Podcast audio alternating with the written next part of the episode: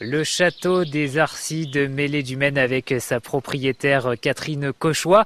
Quand on arrive ici euh, dans ce domaine, il y a une ferme qui a été euh, récemment euh, restaurée. Ça, c'est un projet important, Catherine. Oui, c'est le dernier projet que nous avons fait. En fait, c'est une ferme qui n'est plus en activité depuis maintenant plus de dix ans.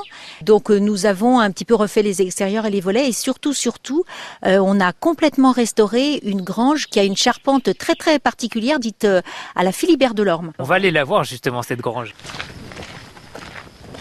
Vous voyez que tout autour de la porte, on a remis euh, des grosses euh, briques qui sont typiques euh, de la Mayenne, hein, qui ont une taille vraiment importante.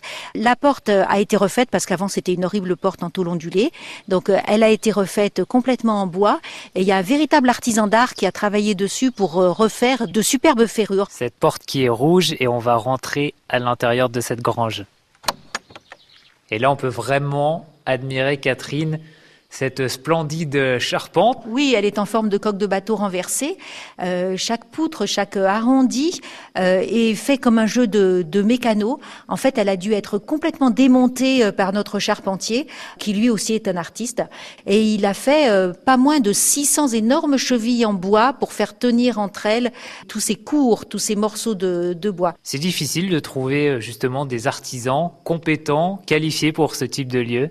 Alors c'est très difficile de trouver euh, des charpentiers. D'ailleurs, on l'a vu euh, quand euh, on a parlé de l'incendie de Notre-Dame.